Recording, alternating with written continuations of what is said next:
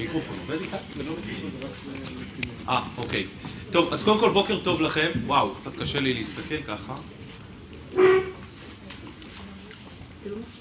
מי מכם שמע, דרך אגב, לפני שאיתי דיבר על החוב הסיניור נוט הזה?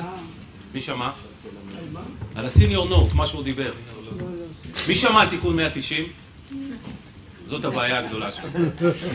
אז חברים, אה, תיקון 190, ובאמת, אה, אתם יודעים מה, שאני מרצה גם להרבה לאנשי מכירות על תיקון 190, אני לא יודע מי מכם קרא את הכתבה של גליה מאור, שבאה ואמרה על היועצי השקעות בבנק, איך להתמודד מול תיקון 190. אז תיקון 190, שבעצם הוא תיקון שבכלל לא קשור למכשיר פיננסי, תכף אני אדבר על זה ואיך הופכים את זה להיות מכשיר שקשור למכשיר פיננסי.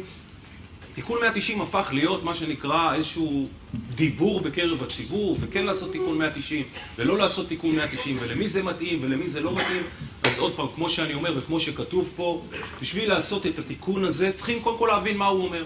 צריכים להבין מה היה ההיגיון מאחורי החקיקה שלו, צריכים להבין לאיפה שאף משרד האוצר ולאיפה שאף, שאפה נציבות מס הכנסה ברגע שהיא עשתה את התיקון הזה, ובאמת אחרי זה ב- ב- בישיבה עם איש מקצוע לנסות ולקבל החלטה האם התיקון הזה או תיקון 190 הוא באמת הדבר המתאים לכם. אז קודם כל, ממה הכל התחיל? הכל התחיל מבעיה קטנה, קטנה, קטנה, קטנה, שקיימת בכל מדינות המערב וקיימת גם במדינת ישראל. אין מה לעשות, תוחלת החיים הולכת ועולה. זה כתבה מכלכליסט ב-2015, יכול להיות שהמספרים כבר יותר גבוהים כי עברה כבר שנה, אבל עד גיל 100 תצאו לפנסיה, זוהי הבעיה הכלכלית הקשה ביותר. בעשר השנים הקרובות תתרחש קפיצה דרמטית בתוחלת החיים שלנו, כבר יש היום בינינו אנשים שיחיו מעבר לגיל 120. למה זה בעיה? כי אם בעבר היינו עובדים במקום עבודה, והיינו חוסכים כסף לפנסיה, ולא היינו עוזבים את מקום העבודה, ולא היינו פודים במהלך הדרך פיצויי פיטורים, היינו מגיעים לגיל פנסיה, והיינו מתחילים לממש את הפנסיה, והיינו צריכים לממש את הפנסיה לעשר שנים, כי זאת הייתה תוחלת החיים שלנו. דרך אגב, אתם יודעים מי המציא את המערכת הפנסיונית בעולם? ביסמרק. ביסמרק. ולמה ביסמרק היה גאון? כי הוא הוציא לפנסיה בגיל 65 והתוחלת הייתה 46. אחלה מערכת. מערכת מאוזנת להפליא, לא הפסידו שם כסף. אחוז אחד שעבר את 60... נכון, הנה, אתה רואה אותו אחוז כנראה קיבל גם תוספות, כי היה עודף אקטוארי. דרך אגב, לא יודע למי מכם יש שם קרן פנסיה, אבל שם רואים גירעון אקטוארי. אז העניין הכלכלי, אין מה לעשות. הוא בעצם זה שמשפיע על חיינו, וכמובן, פה אנחנו רואים בגרף מאוד מאוד נחמד את תוחלת החיים, ולמעשה בא מס הכנסה ואמר, רגע, רגע, רגע, רגע, יש לנו פה בעיה. ולכן בשנת 1900, סליחה, בשנת 2012 הוא חיקק חקיקה בפקודת מס הכנסה, ולחקיקה הזאת קוראים תיקון 190. ומה אומר תיקון 190? תיקון 190 אומר את הדבר הבא: אחד, אני מגדיל את הפטור שקיים על פנסיות שיש לכם. כלומר, למ- כמה מכם מקבלים פה דרך אגב פנסיה כבר? יפה. אתם יודעים שפנסיה זה הכנסה חייבת במס, נכון? ואתם יודעים שעד התיקון הזה, עד תיקון 190, יכול להיות שהיית מקבל פטור כזה, יכול להיות שאתה מקבל פטור אחר, יכול להיות שבכלל לא היית מקבל פטור. משנת, אלף, אה, משנת 2012 יש הגדלה באחוז הפטור על הפנסיה. כלומר, משנת 2012 קצבה במקסימום של 3,684 שקל פטורה ממס, ואחרי זה בשנת 2016 כבר זה 4,150, אתם לא צריכים לכתוב, אתם תקבלו את המצגת. משנת 2020 זה יהיה כבר 4,404, וחבר'ה, משנת 2025 קצבה של 5,675 שקל יכולה להיות פטורה ממס. דרך אגב, את הפטור הזה, למי מכם שיש פנסיה, צריכים לבקש באופן אקטיבי. כלומר, אל תצפו שמס הכנסה יקום בבוקר, ויבוא ויגיד לכם, חבר'ה, מגיע לכם פטור. גמרתי לפניכם הרצאה לאנשים שמשלמים פנסיה, חברים, הזדעזעתי. אנשים עם אלף שקל פנסיה משלמים מס מלא. על כלום, על כלום. כי הם פשוט מאוד לא יודעים לגשת ולבקש את מה שמגיע לכם, ותאמינו לי, זה, זה ממש מציק. אבל זה מה יש, אנחנו צריכים להבין. לא מקבלים החזר רטרואקטיבי? יכולים לקבל גם החזר רטרואקטיבי, אבל צריכים למלא טופס. דרך אגב, למי שזה, אתם יודעים איך קוראים לטופס? 161 ד', טופס קיבוע זכויות. יש פה פרופסורים? כי רק פרופסורים יכולים למלא אותו. הוא מאוד מאוד מאוד מסובך במונחים. אבל כן, אין מה לעשות. אז מס הכנסה קודם כל כדבר ראשון בא ואמר, אני מגדיל את הפטור על הפנסיה. דרך אגב, שאני אומר פה שבשנת 2025 קצבה של 5,675 שקל תהיה פטורה, מה זה אומר בעצם? על איזה גובה פנסיה אני לא אשלם מס? 11,000 שקל. כי לכל אחד ואחד מאיתנו יש גם נקודות זיכוי. כלומר, על 11,000 שקל פנסיה, לכאורה, אם לא ניצלתי את הפטורים האלה, ואני לא אכנס עכשיו למה אפשר לנצל אותם בנוסף, אני יכול לא לשלם מס. עכשיו, מה ש... כמה זה? היום זה בערך 9,000 ומשהו. אתה לא מקבל את מלוא הפטור. תבוא אליי, אני אתן לך את מלוא הפטור. אני אנסה, אני לא יכול להבטיח. אבל כן, אתה מקבל את הפטור המינימלי. נכון, נכון, נכון, נכון. אבל גם אם משכת פיצויים על 7,000 ומשהו שקל, אתה לא צריך לשלם מס. יפה. אז קודם כל, צריכים לבקש. אם לא מבקשים, אז לא מקבלים. זה הכל אקטיבי. מה זה ה-11? אמרת 11 ואמרת 9. היום זה בערך 9, 2025 זה בערך 11. מה זה שמונה וחצי וזה 43 וחצי? אה, פטור מותנה, פטור לא מותנה, עזוב, לא ניכנס לזה עכשיו. מי שירצה לשמוע יותר על תיקון 190, יש לזה משמעות מאוד מאוד גדולה, דרך אגב, לפטור הזה, כי תיקון 190, שזה לא כל כך מכירים, יכול גם לעבוד על הפטור הזה, ותכף נדבר. אז אחד, בעצם הוא בא ואמר, אני מגדיל את הפטור על הפנסיה. שתיים, הוא בא ואמר, אני משנה את הבסיס הפטור קצבה מזכה פחות רלוונטי מבחינת, אבל הוא בא ואמר עוד דבר. אם יש כסף שעבר כבר מיסוי, ואנשים מחזירים אותו למערכת הפנסיונית, ומאותו כסף שעבר מיסוי והם החזירו למערכת הפנסיונית, הם רוצים לקבל פנסיה, הפנסיה שנובעת כתוצאה מאותו כסף שנכנס, כולל הרווחים, תהיה פטורה ממס. כלומר, אני אתן דוגמה מספרית, מישהו הביא מיליון שקל, שם את זה אצל פיננסים, ופיננסים ידעו לנהל היטב את הכסף בתוך קופת גמל, IRA ודברים כאלה, ועשו בחמש שנים 30 אחוז. היום המיליון שקל שווים מיליון שלוש מאות. והם יבואו וימירו אותם לפנסיה, הם יקבלו פנסיה פטורה ממס מכל המיליון שלוש מאות לכל ימי חייהם, וזה לא משנה אם יש להם הכנסות אחרות של עשרת אלפים שקל, עשרים אלף שקל או שלושים אלף שקל.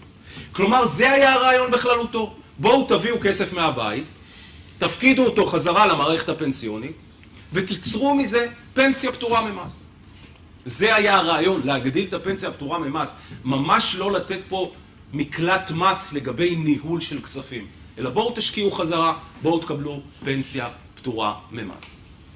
אבל, מס הכנסה הבין, אני פשוט מאוד מדלג, הנה אתה רואה, זה קצבה שנכון להיום פטורה ממס, 9,200 שקל, אתה יכול לשלם 10 שקלים ש... אה, מס, ולמעשה, מה שקרה זה הבעיה הרגילה, יש לנו מיליון שקל בבנק, ברור לנו שהמיליון שקל בבנק לא עושים תשואה, אבל מצד שני אנחנו מבינים שגם אם אנחנו מפקידים את הכסף חזרה למערכת הפנסיונית, אנחנו לא בטוחים שבסופו של יום נרצה לקחת את זה בתור פנסיה. יכול להיות שאנחנו נרצה למשוך 200 אלף שקל, יכול להיות שנרצה לקחת 300 אלף שקל, יכול להיות שנרצה לקחת את כל המיליון, מה עושים? ולכן מס הכנסה בא ואמר את הדבר הבא, ועכשיו תשימו לב, אני אפתור לכם את כל הסוגיה של תיקון 190 וה-34 אלף שקל, ה-15 אחוז מס. בא מס הכנסה ואמר את הדבר הבא. הפקדת אצלי מיליון שקל, והחלטת בסופו של יום להתחרט ולא לקחת אותם בתור פנסיה. בינתיים הכסף עשה תשואה. אני אאפשר לך למשוך את הכסף חזרה. באיזה תנאים אני אאפשר לך למשוך את הכסף בחזרה? אני צריך שתעמוד לי בשני תנאים. אחד, שעברת את גיל 60, כלומר, אם בא מישהו ומפקיד לצורך תיקון 190 בגיל 55, אז עד גיל 60 הכסף נעול במערכת.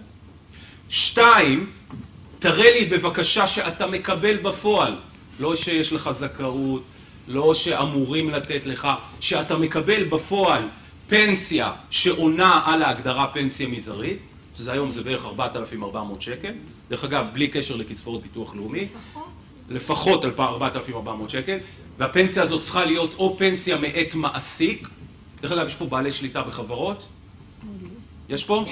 אז לבעלי שליטה יש עוד דבר שעשה תיקון 190, למי שיעניין אותו אנחנו נדבר איתו על זה. אבל אחד, תראה לי שאתה מקבל פנסיה או מאת קרן פנסיה כזו או אחרת, או מאת מעסיק, מה שנקרא פנסיה תקציבית. ברגע שענית על שני התנאים האלה, אני מאפשר לך לקרוא לכסף חזרה. לקרוא לכסף חזרה בצורה של היוון פנסיה. מה זה אומר? הפקדת את המיליון שקל, המיליון שקל האלה אמורים לתת לך 5,000 שקל לחודש, ואם אתה רוצה את הכסף, תבוא, תקרא את הכסף, ואת קופות הגמל, למעשה מה שהן עושות, הן מחזירות לך היום את הכסף חזרה. אבל אם לא תיקח את זה בתור פנסיה, בא מס הכנסה ואומר, אני אמסה אותך במס רווח הון של... התשובה היא עד 15 אחוז על הרווח הנומינלי. ופה זה הרבה דברים שמדברים על תיקון 190 ולא מסבירים. למה אני אומר עד 15 אחוז? מכיוון שיכול להיווצר לי מצב, לא יודע אם יש לי את זה פה, לא, אין לי את זה פה, אז אני אראה לכם את זה מפה. אתם זוכרים מה דיברנו קודם? דיברנו קודם על זה שבעצם במצבים מסוימים אני זכאי לקבל פטור על קצבה של 9,200 שקל. לא פטור, אבל קצבה של 9,200 שקל לא תשלם מס. ונניח יש לי קצבה של 5,000 שקל. ברור לכם שאותה קצבה של 5,000 שקל לא משלמת מס מכוח נקודות זכות. לא השתמשתי בפטור. כלומר, נשאר לי איזשהו פטור שמגיע לי על פי חוק, שיכול להיות 100, שיכול להיות 200, יכול להיות 300, שלא נוצל. והפקדתי את אותה מיליון שקל לקופה. ובאתי ואמרתי לקופה, קופה יקרה, החלטתי שאני לא רוצה פנסיה, ועוד פעם הכסף ישב בידי פיננסים ועשה 300 אלף שקל. עכשיו, אם אני אבוא לקופה ויבוא ויגיד לה, תביא לי את הכסף חזרה, כל מי שדיבר פה על תיקון 190, בא ואומר, בעצם צריכים לנקות 15% מאותם 300 אלף שקל רווחים, נכון? אני אומר לא נכון. כי אם אותו בן אדם ידע לבקש נכון, אנחנו נוכל להשתמש בפטור שהוא לא ניצל מפה על חלק מהכסף.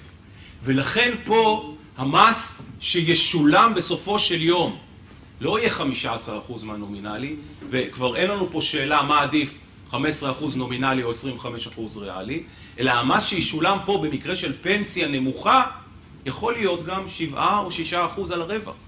ופה אנחנו מדברים כבר על הפרש הרבה הרבה הרבה יותר גדול. כלומר, ההיוון של הקצבה המוכרת יכול להיות קודם כל דרך הפטור הזה, ושנית, גם אם לא קיים הפטור הזה, אז אנחנו יודעים שעל הרווח נשלם 15% מס רווח או נומינלי. הרווח מתחלק למספר שנים שזה מושקע או לאותה שנה? לקחתי מיליון שקל, ביום הפדיון לוקחים לי את הרווח. כלומר, אם עשיתי במשך עשר שנים 300 אלף, 15% מ-300 אלף. לא, לא, לא. אם אין לי 9,200 אני מקבל. איך זה מחולק? כאילו הרווחתי את זה בשנה אחת. אתה, אתה מבקש באותו טופס 161ד לייחד את יתרת הפטור להיוון של הקצבה בעתיד, ואז באופן אוטומטי, ברגע שיגיע התאריך, תוכל לקחת עוד כסף פטור. אתה לא צריך לעשות פדיון של הכל, תעשה פדיון חלקי. אוקיי? יש אפשרויות מפה עד להודעה חדשה.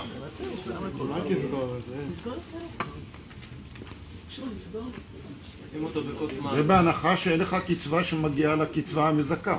אין לך קצבה שכול, שניצלת את כל הפטורים עליה. אם יש לך קצבה שניצלת עליה את כל הפטורים, באופן עקרוני המס הוא 15% רווח הון נומינלי. אוקיי? עכשיו, רגע, זה עוד לפני שהתחלנו לדבר על קופת גמל, וכשאני אומר קופת גמל הכוונה שלי היא כל המערכת הפנסיונית, זה עוד לפני שהתחלנו לדבר על היתרונות של ניהול כסף בתוך קופת גמל. הרי היתרונות של ניהול כסף בתוך קופת גמל בלי שום קשר לעניין הזה הם אדירים. הם בעצם פטור ממס רווח הון בקנייה ומכירה של מניות. עמלת ניהול השקעות מאוד מאוד נמוכה, אתם מקבלים את העמלת ניהול השקעות של הגוף המוסדי. אמ, עלויות מה שנקרא קבועות. נכון שמדברים כל הזמן על עלויות דמי הניהול בקופת גמל, אבל ברור לכם שאם אנחנו משווים את העלויות האלה בתנאים שאתם מקבלים דרך פיננסים, ברור לכם שאם משווים את העלויות האלה לעלויות של קרנות נאמנות או לעלויות של ניהול תיק בבנק, הן עלויות נמוכות בהרבה, הגדרתית, כי זה עלות אחת. עלות אחת של דמי ניהול מהצבירה, אפשר להתווכח על זה, ואני מניח שהדמי ניהול שתקבלו פה יהיו דמי ניהול טובים. ולכן זה עוד לפני שהתחלתי לדבר על זה שכנראה בברוטו יהיה לי יותר כסף אם אני אשקיע בקופת גמל. אז זה קודם כל הדבר הזה. אבל תיקון 190 בכללותו, אני רוצה להזכיר לכולם, בעצם בא ואמר, בואו תגדילו את הפנסיה, ואני רוצה לשלם לכם את הפנסיה בתור פנסיה פטורה ממס. אבל אם לא תרצו לקחת בתור פנסיה, תוכלו לקרוא לכסף ולעשות לו היוון. ההיוון הזה, אמרתי, מותנה בזה שעברתם את גיל 60 ואתם מקבלים פנסיה של מעל 4,500 שקל, והמס שתשלמו על המס רווח הון תלוי אם ניצלתם פטורים אחרים. אם ניצלתם פטורים אחרים, המקסימום מס רווח הון הוא 15% מהרווח הנומינלי. שדרך אגב, היום, בתקופה של אינפלציה אפס, כנראה שזה עדיף על 25% ריאלי. אז זה אחד. ואם לא ניצלתם פטורים אחרים, כנראה שגם תוכלו לקבל את המס רווח הון בפחות מ-15%. זה יכול להיות 10, זה יכול להיות 11, זה יכול להיות 9, כל מקרה לגופו. האם זה מתאים לכל אחד? התשובה, אם טווח ההשקעה שלכם הוא בערך חצי שנה, שנה, חבר'ה, עזבו את זה, לכו למקום אחר. אבל האם זה מתאים בתור אפיק לטווח קצת יותר ארוך? התשובה היא בוודאי שכן. עוד פעם, בהנחה שאנחנו עונים על כל התנאים, ובהנחה שאנחנו מבינים את הכסף וכמה זמן הוא סגור, ואיך ושאנחנו שמים כסף נכון שם. אני שומע הרבה פעמים על אנשים שבאים ואומרים, יש לנו קופות גמל ישנות, בואו נפדה אותם ונפקיד אותם. התשובה היא בוודאי שלא כדאי, כי הכסף שם פטור ממס, לחלוטין. אה, בואו ניקח קרן השתלמות ונזרוק פנימה. לא בטוח שזה הדבר הכי נכון, אוקיי? אז חשוב מאוד להבין, זה לא... זה, זה דרך אגב מה שמפחיד אותי בתיקון 190, כשאני שואל תיקון 190, כולם אומרים כן, אני. אז אין המטרה היא ללכת ברחוב ולאסוף אנשים ולבוא ולהציע להם על 100 אלף שקל תעשו תיקון 190, כי לטעמי זה לא נכון. צריכים לבדוק כל מקרה לגופו. אבל אכן, מדובר על אפיק השקעה מעניין, אפיק השקעה יש לו כל מיני אופציות. דרך אגב, אני גם לא פוסל את האופציה של לקבל פנסיה פטורה, זה לא רע בכלל. יש לזה יתרונות לא קטנים בכלל. אה, שיש לו הרבה מאוד יתרונות, הרבה מאוד אפשרויות, ועל פניו זה באמת אפיק שיכול להיות מעניין, ואנחנו נשמח כמובן לעזור לכולם. כן. התייחסת לאנשים שמשקיעים אה, מתחת לגיל 60, מה קורה לאנשים שהולכים להשקיע מעל גיל פנסיה? הכסף נזיל באותו יום. בהנחה שהוא, בהנחה שיש לו פנסיה מינימלית. מה קורה במקרה של הפסדים ולא רווחים? הפסדת. אתה לא יכול לקזז. יש איזה מושג של 30 אלף. מה- קורה אם מושכים פנסיה? ושניים, מה קורה אם יורשים? בסדר. זה קורה. בואו נדבר שנייה על מה שמטריד מאוד את המשקיעים של התיקון 190, שבעצם כשהם מביאים את הכסף, נניח הם מביאים מיליון שקל, לוקחים להם את המיליון שקל ומחלקים אותם לשני סכומים. סכום אחד 966 אלף שקל וסכום אחד של 34 אלף שקל. וברגע שהם באים למשוך, אז תלוי לאיפה הם מגיעים, וחלק מהמקומות אומרים להם, תקשיבו, ה-34 אלף שקל האלה תעבירו לדור הבא, בכלל אי אפשר למשוך. במקומות אחרים באים ואומרים להם, רגע חבר'ה, הפרוצדורה היא קצת שונה, וזה נכון. אני אסביר שנייה מה עושים ומה אפשר לעשות. ההגדרה של קצבה מוכרת היא בעצם הפקדה של יחיד לקופת גמל לתגמולים לעצמאים שאינם זכאי, שאינו זכאי בעבורם לזיכוי או ניכוי. מה זה שני המילים הרעות האלה, זיכוי או ניכוי? זה איזושהי הטבת מס. מס הכנסה למי שלא יודע, מי שמפקיד לקופת גמל, זכאי לקבל במקרים מסוימים הטבת מס. אני אגלה לכם גם פה עוד סוד, עוד סוד אני אגלה לכם פה, שמי מכם שמקבל פנסיה ויפקיד לקופת גמל, למעשה יכול להקטין את הפנסיה החייבת שלו במס. אותם 33 אלף שקל חשודים בתור כאלה שנתנו הטבת מס על הפנסיה. ולכן מס הכנסה אומר, רגע, רגע, רגע, גבירותיי ורבותיי היקרים, ה-33 אלף שקל האלה הם לא במסגרת של תיקון 190, לא במסגרת של קצבה מוכרת.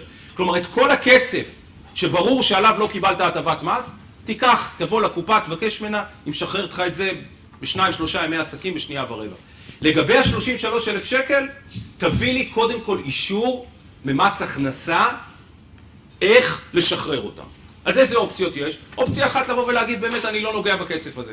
ה-33 אלף שקל האלה יעברו למוטבים שלי, מוטבים, לא יורשים, והם יהיו פטורים ממס לחלוטין, whatever, מתי שזה רק יקרה.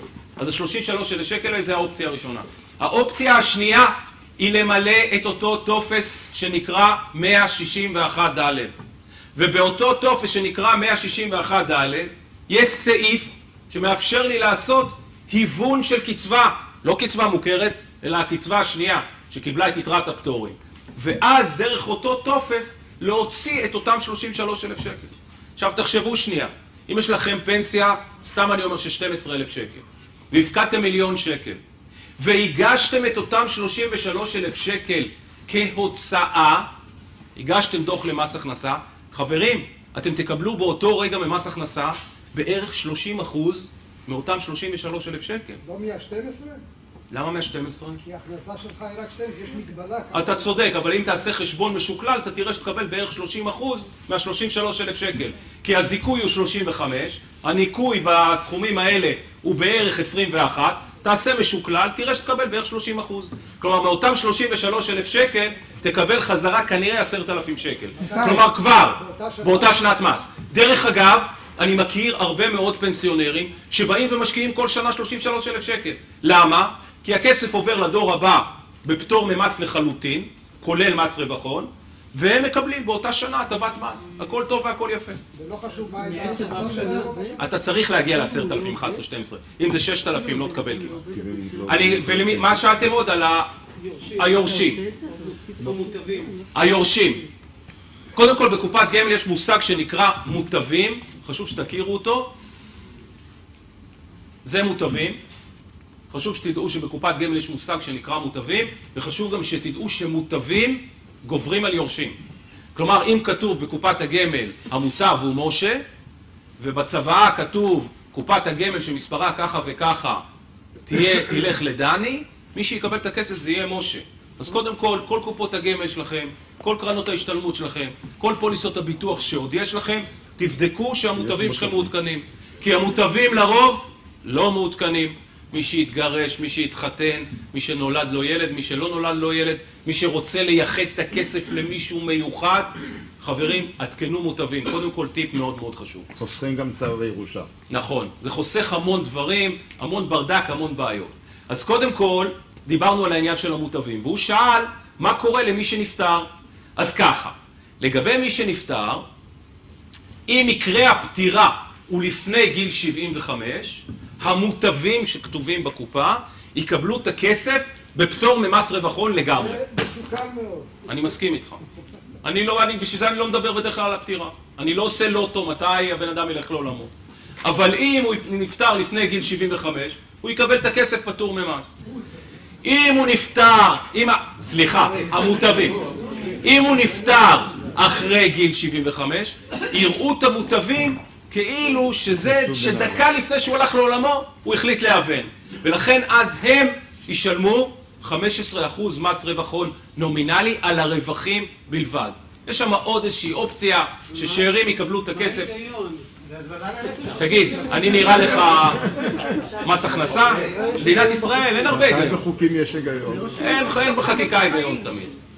כן. מה קורה אם מישהו הולך על מודל של פנסיה כן. והוא נפטר? מה קורה לשארית יפה, הסכום? מצוין. לרובכם אני מניח שיש את הפנסיה. הוא בא ואמר, אני הפקדתי מיליון שקל, המרתי את אותם מיליון שלוש מאות שפיננסים עשו אחלה השקעה, המרתי לפנסיה של שבעת אלפים שקל, התחלתי לקבל שבעת אלפים שקל, הלכתי לעולמי. מה קורה עם יתרת הכסף? היתרון היחיד שיש בפנסיות החדשות, וזה באמת פנסיה חדשה, היתרון היחיד שיש בפנסיות חדשות על פני ההסדרים האחרים שקיימים במשק, זה שטרום היציאה לפנסיה אתה יכול לקבוע מסלול של מינימום פנסיות. כלומר, אתה יכול לבוא ולהגיד, אני רוצה לקבל פנסיה לכל ימי חיי, אבל אם הלכתי לעולמי לפני שקיבלתי 20 שנה פנסיה, אני רוצה שהיתרה תלך למוטבים שלי. כלומר, אני יכול לבצע הגנות על הכסף. כמה לבצע הגנה? האם ל-20 שנה או ל-18 שנה? כל אחד לפי צרכיו, כל אחד לפי רצונו. דרך אגב, זה חלק מתכנון פרישה. בוודאי, ולכן אני בא ואומר, להגנה הזאת יש עלות. יהיו כאלה שיבואו ויגידו, אנחנו רוצים לגדר, שווה לנו, ויהיה כאלה שיבואו ויגידו, אנחנו רוצים לגדר תקופה מסוימת. ביטוח לכל דבר ועניין. זאת אומרת, אם לא. גידרת, היתרה הולכת לקופה. נכון. אבל. אני לא מניח שאתה תלך להגדרה בכלל בלי. כן. לא. לא. אין בעיה. שום בעיה. מה מה השאלה? הוא בא ושואל, אם הכסף יושב ב-IRA ואני רוצה למשוך את הכסף לבד. בשביל מה אני צריך את חברת הביטוח? אמרתי, הוא לא צריך את חברת הביטוח. את חברת הביטוח אתה צריך אך ורק אם אתה רוצה פנסיה. אם תרצה פנסיה, יצטרכו לקחת את הכסף מה-IRA, לנייד אותו לתוך קרן פנסיה או חברת ביטוח שיודעת לשלם פנסיה, והיא תשלם לך פנסיה. ה-IRA לא יודעת לשלם פנסיה, אבל אם תרצה לקחת, שום בעיה. שנייה ורבע, כן. איך אני יכולה לדעת אם מגיע לי החזר על המס הכנסה שאני משלמת על הפנסיה? אה, תביא לנו את התלוש שכר, אנחנו נשמח. מה זה לנו? נעשה, את- אני מבין שעושים פה תיאום פגישה. שמחה רבה, נעזור לך עם זה. בשמחה רבה, כן. מה המקדם לפנסיה והאם הקופה משלמת או שצריך להעביר את זה לקרן פנסיה? התשובה היא, אמרתי, צריכים להעביר את זה לקופת ביטוח או לקופת פנסיה. המקדם תלוי בגיל ובתקופת המינימום. זו קופה שיודעת לשלם. כן, בדיוק. יש עוד משהו שקשור למוטבים שהם צריכים לעשות משהו תוך שלושה חודשים, נדמה לי, או משהו כזה, מה... זה מה שנקרא למתקדמים, זה נשמח מאוד לשבת איתך. זה, בטל בשישים הרגע, כן. אני, רק לא שומע כלום.